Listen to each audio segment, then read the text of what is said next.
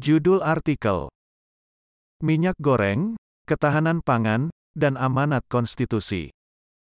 Ditulis oleh Ayon Dinianto, dosen jurusan Hukum Tata Negara, IAIN Pekalongan. Minyak goreng menjadi isu krusial, mulai dari kalangan masyarakat tingkat atas, menengah, sampai bawah, mengingat minyak goreng merupakan salah satu kebutuhan pokok semua orang. Kegunaan minyak goreng salah satunya untuk membuat makanan, diklasifikasikan sebagai bahan pangan. Ketiadaan minyak goreng berakibat menghambat proses pembuatan jenis pangan yang harus menggunakan minyak goreng. Undang-Undang Nomor 18 Tahun 2012 tentang Pangan, sebagaimana diubah dengan Undang-Undang Nomor 11 Tahun 2020 tentang Cipta Kerja. Selanjutnya dalam artikel ini disebut Undang-Undang Pangan, Pasal 1 Angka 1 menyatakan bahwa pangan adalah segala sesuatu yang berasal dari sumber hayati produk pertanian, perkebunan, kehutanan, perikanan, peternakan, perairan, dan air, baik yang diolah maupun tidak diolah yang diperuntukkan sebagai makanan atau minuman bagi konsumsi manusia, termasuk bahan tambahan pangan, bahan baku pangan, dan bahan lainnya yang digunakan dalam proses penyiapan, pengolahan, dan atau pembuatan makanan atau minuman.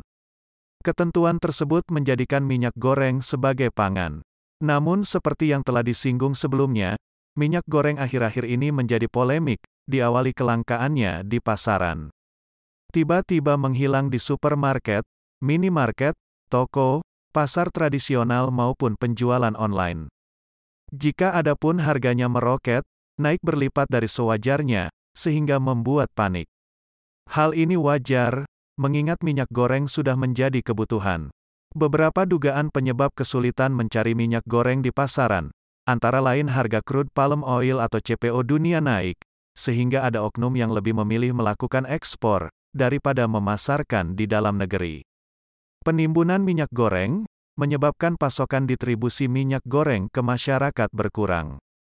Waktu terus berjalan, permasalahan minyak goreng mulai reda, disebabkan berbagai kebijakan pemerintah mengendalikan pasokannya di pasaran, barang ada tetapi harga mahal. Keadaan ini membuat kita sebagai bangsa Indonesia merasa miris. Menurut Badan Pusat Statistik atau disingkat BPS, Indonesia pada tahun 2019 merupakan salah satu penghasil minyak sawit terbesar di dunia. Jumlah produksi CPO sama dengan 48,42 juta ton meningkat sebesar 12,92 persen dibandingkan tahun 2018 hanya 42,9 juta ton. Jumlah produksi tersebut diperoleh dari luas perkebunan kelapa sawit di Indonesia pada tahun 2018 seluas 14,33 juta hektar. Meningkat 1,88 persen pada tahun 2019 menjadi 14,60 juta hektar. Salah satu negara penghasil bahan minyak goreng terbesar di dunia, saat ini ternyata menghadapi kelangkaan dan naiknya harga minyak goreng. Kondisi tersebut, ditinjau dari sudut pandang ketahanan pangan masih belum linier. Ini merupakan suatu paradoks.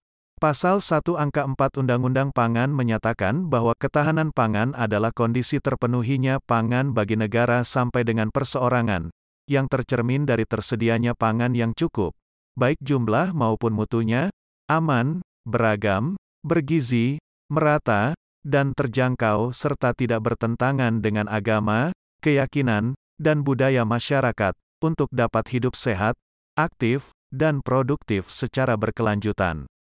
Ketahanan pangan harus memenuhi indikator, yaitu tersedianya pangan yang cukup dan terjangkau. Di samping indikator lain, seperti jumlah maupun mutunya aman, beragam, bergizi, merata, serta tidak bertentangan dengan agama, keyakinan, dan budaya masyarakat. Kesimpulannya, komponen atau indikator ketahanan pangan minyak goreng relatif tidak terpenuhi. Ini merupakan tamparan bagi Indonesia sebagai salah satu negara penghasil kelapa sawit terbesar di dunia. Bagaimana mungkin negara dengan salah satu penghasil kelapa sawit terbesar di dunia tidak mampu menjamin ketahanan pangan minyak goreng di dalam negeri. Masalah ini berpotensi mencederai konstitusi. Amanat konstitusi, yaitu Undang-Undang Dasar Negara Republik Indonesia tahun 1945, Pasal 33 ayat 3 menyatakan bahwa bumi dan air dan kekayaan alam yang terkandung di dalamnya dikuasai oleh negara dan dipergunakan untuk sebesar-besar kemakmuran rakyat. Kelapa sawit merupakan salah satu kekayaan alam Indonesia yang seharusnya dikuasai oleh negara dan dipergunakan untuk sebesar-besar kemakmuran rakyat. Mungkin pihak swasta yang menanam dan mengolah kelapa sawit menjadi minyak goreng, tetapi tanah untuk menanam kelapa sawit adalah tanah negara. Artinya, negara tidak boleh lepas tangan dalam ketahanan pangan yang berbasis pada kekayaan negara. Negara harus menetapkan kebijakan yang inovatif dan berpihak pada rakyat, bukan segelintir golongan demi kemakmuran rakyat. Kita mendukung dan mengapresiasi langkah pemerintah mengendalikan ketahanan pangan minyak goreng, termasuk Dewan Perwakilan Rakyat, yang mengawasi dan mengkritisi tugas pemerintah tersebut. Jangan sampai, ketiadaan dan naiknya harga minyak goreng menjadi fenomena yang berlarut-larut, karena menyangkut hajat hidup orang banyak dan tercapainya keadilan sosial bagi seluruh rakyat Indonesia.